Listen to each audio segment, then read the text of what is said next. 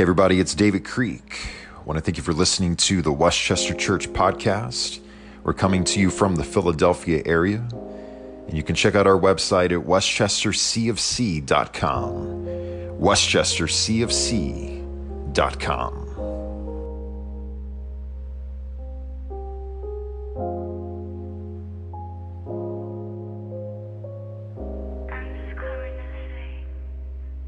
upon proclaiming the Sermon on the Mount, Jesus comes down from the hillside. Crowds are following him all around. Whereupon he is approached by yet another despised, ostracized, outcast pariah. Now, he had a dehumanizing title that society knew him by, but it was not the title of sinner with a capital S, as others had been branded in the Gospels.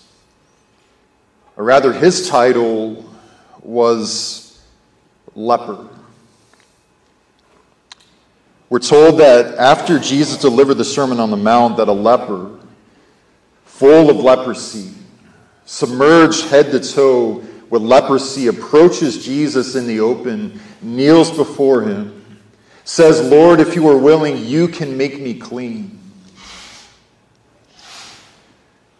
Well, in the ancient world, no disease was as feared or as stigmatic as leprosy. And in the ancient world, no individual person was as deserted, feared, or stigmatized as a person who had leprosy.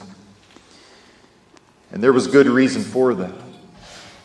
Because after all, leprosy is a violent, highly infectious skin disease that is known to assault the nerves of the human body. It's known to produce spongy lumps popping up throughout the body. Bones begin shriveling. It inflicts oftentimes a grotesque deformity in the face, causing the individual, inflicting them a look that was breathtaking in its outward hideousness. It oftentimes resulted in the loss of limbs. It would cause teeth to erode and to begin falling out of the person's mouth. But worse than even that, though, is that the person with leprosy would be driven from their homes, separated from their families, shunned from society, and isolated from the outside world.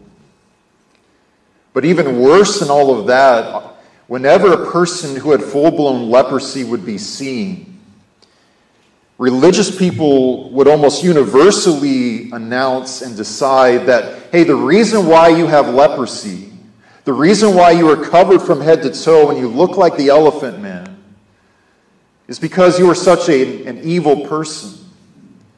God is punishing you and He's giving you exactly what you deserve. And so, for all the people who had leprosy, you were no longer seen as, as a man or as a woman. But rather, what registered and went, went off in people's minds whenever they laid eyes on you is, oh my goodness, I've got to get away from that thing over there. You were the main events of the freak show. I mean, if a leper even laid one fingernail on you, I mean, medically it was a risk. You might have leprosy soon.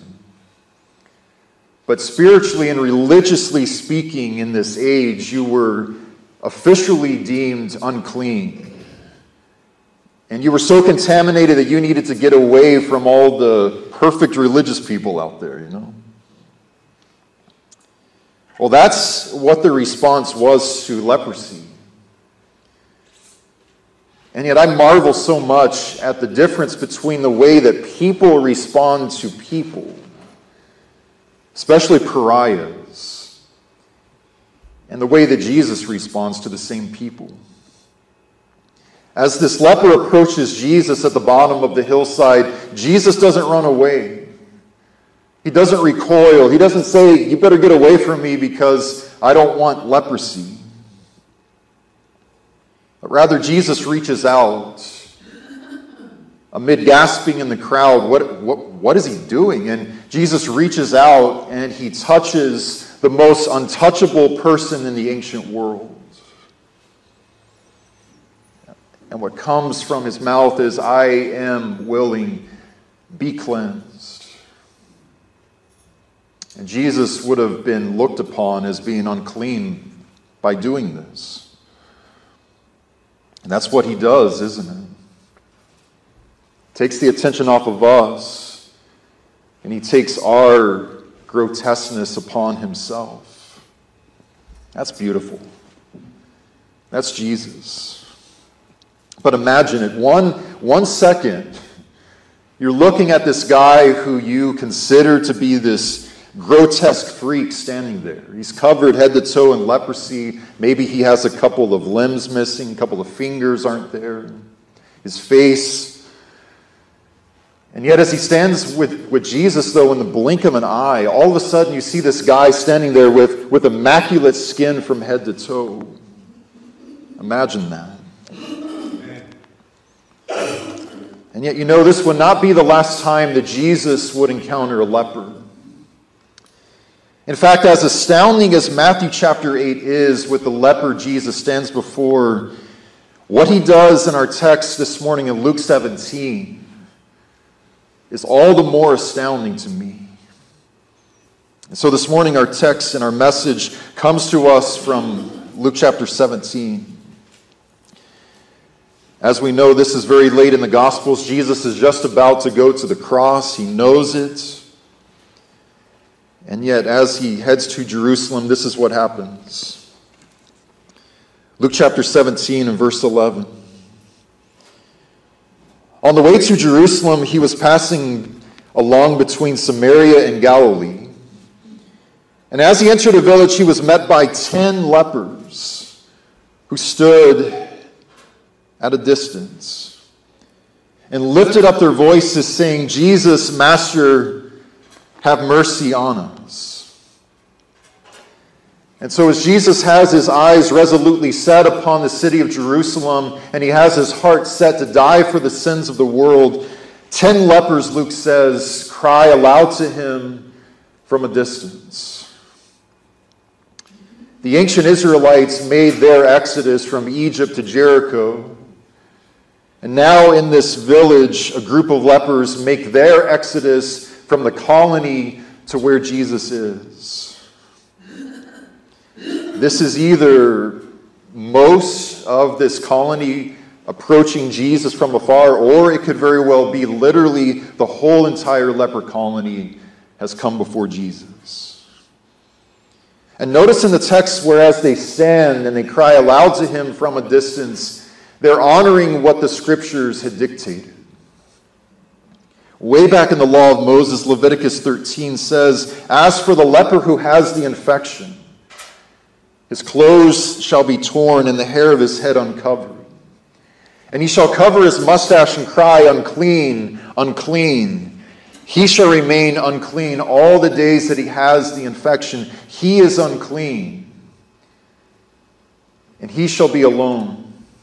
His dwelling shall be outside of the camp. Four times in just two verses, the law of Moses is, is announcing, it is, it is proclaiming that if you have leprosy, you need to let the outside world know how hideous and gross and grotesque you are. Four times, lepers are called unclean in those two verses alone. I mean, these ten lepers who approach Jesus, they know how wretchedly gross they are to the outside world. They knew how, you know, that they were outcasts who were marginalized to the side and made to feel as if they did not matter. No family, no contact with, with family or with friends or the outside world. They were discarded by everybody who they ever loved growing up. And yet, seeing Jesus, they cry out. And these are the kind of people who we read in the Gospels who Jesus encountered every single day of his earthly ministry. blind men daydreaming of what it would be like to actually be able to see something, women who were demonized for medical abnormalities, children being tormented by demonic entities. But when they see Jesus, they cry out. And how many times in our lifetime, so many countless times, we will find ourselves met with pain that is too intense for us to bear on our own strength, encountering struggles and hardships of all kinds, nightmarish, hellish circumstances that are too overwhelming for us to face alone. And remembering Jesus, we cry out to him. As for these ten lepers, as weak and as feeble as their voices would have been, with all of their strength, as loudly as they can, their voices rise, forming this strange and eerie chorus of desperation. As they cry aloud to Jesus, Lord, Jesus, Master, have mercy on us. I would say, for the most part, in our prayers, we are accustomed to referring to God as our Heavenly Father. And praise God, that's exactly what He is. And yet, when you call somebody your master, you are letting them know that you are the one who has all of the power and the authority here. It's not me. I'm the one who needs to be rescued every single day by you. I am entirely and utterly dependent upon you, and without you and apart from you, I am absolutely nothing. And this is the spirit of these ten lepers, and this is exactly what God wants for us. And just as he was so willing in Matthew chapter 8, so Jesus is willing in Luke chapter 17. Jesus is willing. And yeah, this is incredible what happens, though, in Luke 17 as well. There's a stark difference between the way that he heals the leper in Matthew 8 and the way that he heals these lepers in Luke 17. Notice that on this occasion, Jesus doesn't reach out and, and touch each one of them. Rather, he's doing this from a distance. Where in verse 14 it says, when, when Jesus saw them, he said to them, Go and show yourselves to the priest. And as they went, as they went, it says that they were cleansed. And so in this, we see 10 men of incredible faith in the working of God. Again, this is not Jesus laying his hand physically on them and driving their leprosy out by human touch, but rather this is Jesus driving out their leprosy from a distance. He's sending them to show themselves to the priest before the leprosy has even left their bodies. All that he says is, Go and show yourselves to the priest. And that is exactly what they do. In Old Testament scripture, you may remember another leper whose name was, was Naaman. Naaman had leprosy as well. Now we know that, yes, eventually he was cleansed of his leprosy, but you better believe that it took a fight out of him. He began protesting and saying, Why do I have to go all the way out there, get in that muddy creek, when we can just do it here on the first time? What do you mean I got to do it seven times? But there are no Naamans in this group of lepers. Jesus says it, and so let's do it. We believe that just as Jesus said, it's going to happen. And so we have 10 lepers walking down the road. Now, we don't know exactly how this happened. We don't know if it happened 12 seconds later, if it was three miles down the road, if it was just before they get to the priest. We don't know if God healed them all at once or if one got his first and then five minutes later you know, we have no idea. But here's what we do know. Whereas they journeyed toward those priests that they were to show themselves to, by the time they got there, they looked just like you and me. Their leprosy had departed. And I wonder do we have the kind of faith in God that will act on the word of Christ before our faith has become sight? You see, these 10 lepers believed that if Jesus said it, if, if Jesus said something w- was to happen, then, then there is no doubt whatsoever that if Jesus says something, then, then all shall be well. And all shall be well, and all manner of things shall be made well. And when they did, sure enough, just as all the others Jesus healed in the Gospels, Suddenly, these 10 lepers find themselves in a living daydream. They are now lepers no more. They literally, physically walked by faith down that road and not by sight. And yet, it is then when all of this takes a very stunning, a very remarkable, as well as a cautionary turn. Or in verse 15, it says, Then one of them, when he saw that he was healed, turned back, praising God with a loud voice. And he fell on his face at Jesus' feet, giving him thanks. All ten of these lepers had all of the faith in the world. And yet, of these ten, there was only one who was a worshiper in this moment. And I think that if it were me, I would probably be among those nine who just would have kept walking. Well, it's what Jesus wanted us to do anyway, right? I mean, it's the most understandable thing in the world that after all of these years spent alone in torment, finally they were no longer these outcasts. They would no longer spend their lives as the main events of the freak show. Jesus has just shut the circus down. He's liberated them from their leper colony. He shut the leper colony down, and they would never live in that place ever again. I mean, it's so understandable seeing that in their shoes that it's been so long since we've seen our loved ones. We can't even remember the last time that we saw them or, or felt the embrace of a person who we love. The happiness, the euphoria, it would have been indescribable. Amen. They just cannot wait to reunite with their loved ones and to just get on with the rest of their lives. But of the ten, for one of these guys, he, he slows his thought process down. I picture him kind of stopping as all the others walk.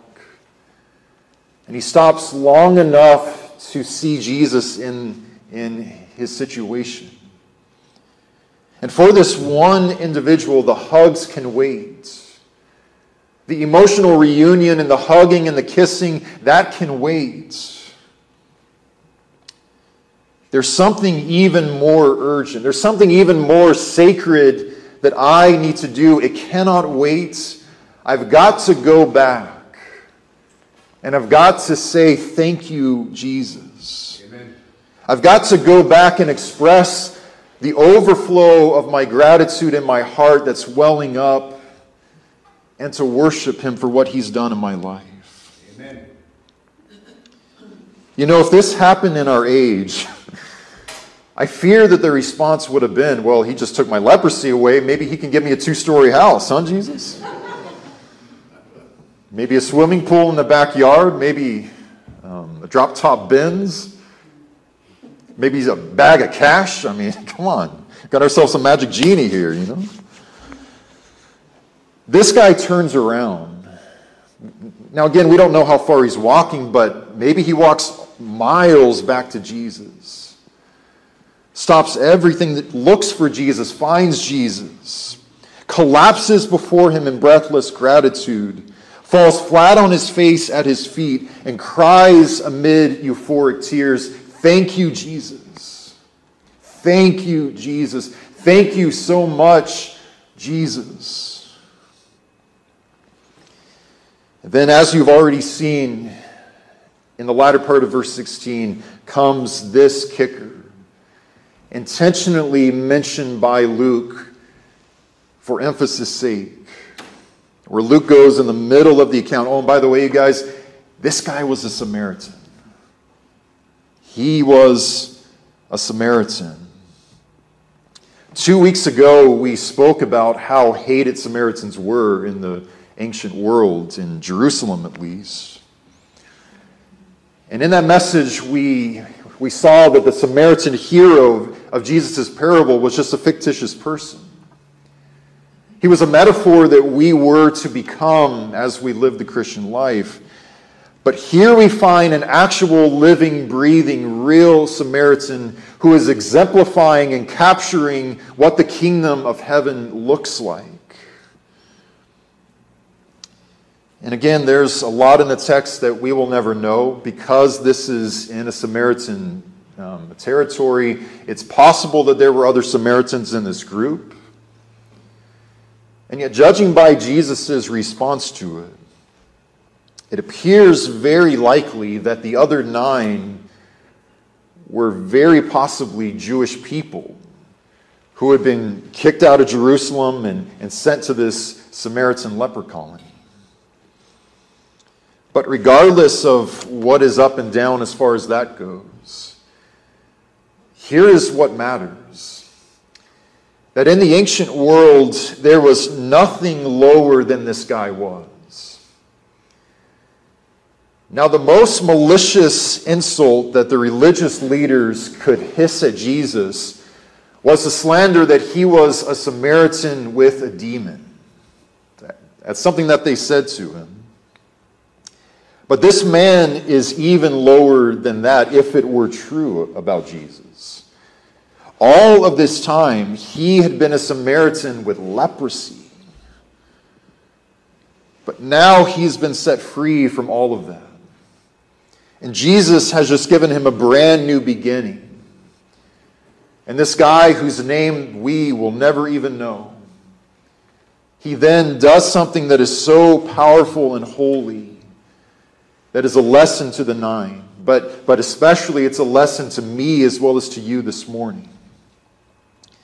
And that is a heart that is bursting and overflowing with gratitude with thanksgiving and with worship. As Jesus sent them to the priests, notice that he does not say to the ten, Hey, you guys better get back here and get down on your knees and say thank you. Jesus never says that.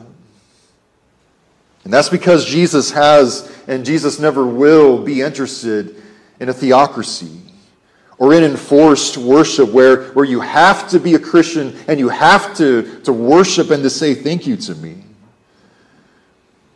But rather, what the Samaritan who returns is exemplifying to us is that he's not there worshiping Jesus in the dirt because he had to, but rather he's saying thank you to Jesus because he couldn't help but to. He's worshiping Jesus. He's saying thank you because he wanted to, because it was coming from the overflow of his heart. It was the desire of his soul. And so we read in verse 17 Then Jesus answered, We're not ten cleansed. Where are the nine? Was no one found to return and give praise to God? And I love this part except this foreigner? Except for this foreigner. You know, that is the word that was etched in the temple of Jerusalem, in the court of the Gentiles.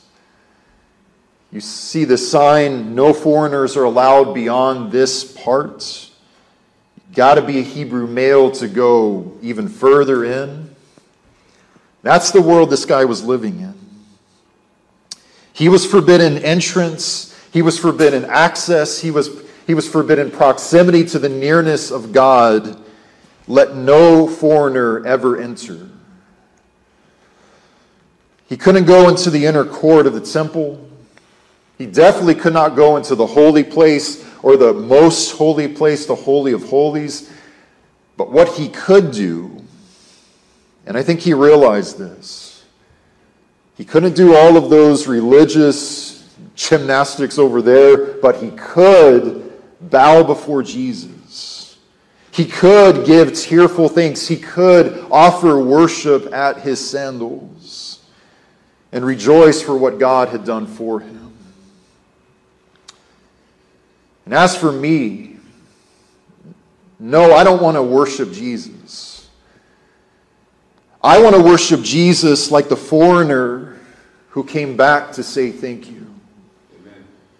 When I sing, I want to sing with a loud voice as if it is just God and me and not care who hears it or how impressive or how pitiful my singing may be to other people. When I pray, I want to fall flat on my face before the throne of God as if it is just Him and me, and I'm crying out for His rescue and for His healing for the first time in my life. I don't want to worship like a Pharisee. I spent a lifetime worshiping like a Pharisee and thinking like a Pharisee, but here is what changed my heart from wanting to do that anymore. Just before Jesus goes to the cross, he's, he's now in Jerusalem. Jesus is having a meal at the home of a Pharisee named Simon. And Simon the Pharisee, once upon a time, used to be a, a leper. He had leprosy at one point. He's been cleansed of his leprosy, or it wasn't a, a severe case perhaps, and he's going about his life now. But as Jesus enters his home, he does not greet Jesus as every single Jewish host greeted a guest. He denies Jesus the cultural greeting of a kiss on the cheek. He refuses to stoop down and wash Jesus' feet in a basin of water. And yet, then, as Jesus is conversing, there's a woman who just barges into Simon's house uninvited.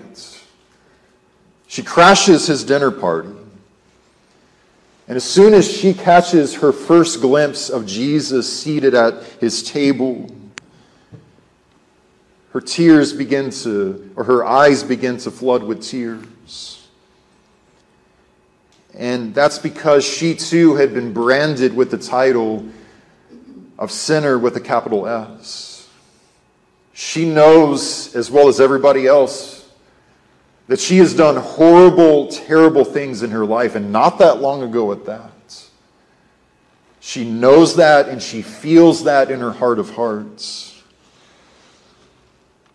And so, what she does is she takes the most expensive bottle of perfume that anybody in the house had ever seen in their lives, smashes the top of it, pours it over the head of Jesus, starts washing his feet, not with water, but with the tears that are pouring out of her eyelids. Well, when Jesus' disciples see the way that she worships, they begin responding just like the Pharisees did. They begin criticizing the way that she worshiped. They start throwing the flag on her like a football referee. It's like, what is she doing? No, no, she's doing that the wrong way. She's not supposed to be doing it like that. She's not doing it the right way. Simon the Pharisee, seeing all of this, and I've got another flag, Simon the Pharisee says, if Jesus really were a teacher, he would know that a sinner was touching him. That's how they respond to this. That's how so oftentimes I respond to the worship of other people in my life. And yet again, there is such a difference between the way God sees it and the way that man sees it. As Jesus receives this worship from this woman, he sees something that is breathtakingly beautiful. This is a exquisite outpouring of worship in the eyes of Jesus. This is something that is coming from the depths of this woman's soul. And that's because he knows that the head that she's pouring all of this exorbitant perfume upon, in just a matter of hours, is going to have a crown of thorns gouged into it. So, as we stand in the house of Simon the leper, we've got all of these religious enforcers throwing flags all over the place, but none of them are worshiping. There's only one worshiper in this house, and of all people, it is the pariah. It's the woman. It's the sinner with a capital S. And Jesus rebukes his disciples, and he rebukes all the times that I've thrown the flag in judgment on the worship of other people. Jesus throws a flag on them. And he says, Leave that woman alone. Do you guys see what she's doing to, for me? This Pharisee who, who has all of this religious knowledge, okay, he invites me over to his house, but he wouldn't wash my, my feet with, with water. This woman wasn't even invited, and she's washing my feet with her tears. With her tears. When I walked through his, his house, Simon wouldn't kiss me on my cheek. But from the moment that she got here, she has not stopped kissing my feet. All his disciples, as well as Simon, could do was criticize her. But all that Jesus could do is just close his eyes and savor a sweet and a pleasing and acceptable sacrifice. Jesus says, Leave her alone. She has done a beautiful thing for me. And as he says, Truly I say to you, wherever the gospel will ever be preached in the whole world, throughout all of the ages, what this woman done will be remembered and will be told. And I think Jesus may have been onto something there because more than two millennia later, here I am doing just exactly that. So cool. Amen. Last week I was having a conversation with, with um, Denise. And before our worship started, I was all wrapped up. I was all worried that, you know, because we have multiple song leaders, our songs might overlap. And she's like, David, David, David. Even if we do sing the same songs, have the same song on the sheet, who cares, more or less, right? Even if we came in here and just sang the same song, every single song was, was Amazing Grace or leaning on the everlasting arms, I don't think God cares. Why should I care about that, right? And the things that I prioritize that really don't matter in the eyes of God. Thank you, sister, for helping me see that. As we close this morning in time, Jesus would do something even more astounding than cleansing leprosy. Soon, Jesus in the Gospels is going to be cleansing sin. And so we read in 1 John chapter 1 and verse 9 that, that if we confess our sins, he is faithful and just to forgive us of our sins and to cleanse, hear that word, and to cleanse our souls from all of our unrighteousness. We might say this morning it's to cleanse us from our spiritual leprosy. So, the question that we are confronted with this morning, as well as in the days ahead, God willing, is are we walking with the nine? We have faith, and that's good. I'm sure there is gratefulness in our hearts, but or are we like the Samaritan who expresses that gratitude to God? Who stops, who slows his thoughts down, who, who bows before Jesus just to say thank you. And so, once again, for the second straight message, the invitation of heaven is be the Samaritan. No, I don't want to worship anymore like a prim and proper Pharisee. I don't want to spend my days condemning the heartfelt worship of others as an inferior waste. If I were to live that way, that would be the only waste. no, I, I want to worship like a sinner who knows that they're a sinner, who, who's so heartbroken over her sin that she's washing Jesus' feet with her tears and is anointing him with the most lavish sacrifice that she can bring before him. I don't want to be like the nine who just kept on walking. I want to be like the foreigner who could not take one more step forward until he hit the ground and fallen before Jesus and cried out to him just to say, Thank you, thank you, thank you.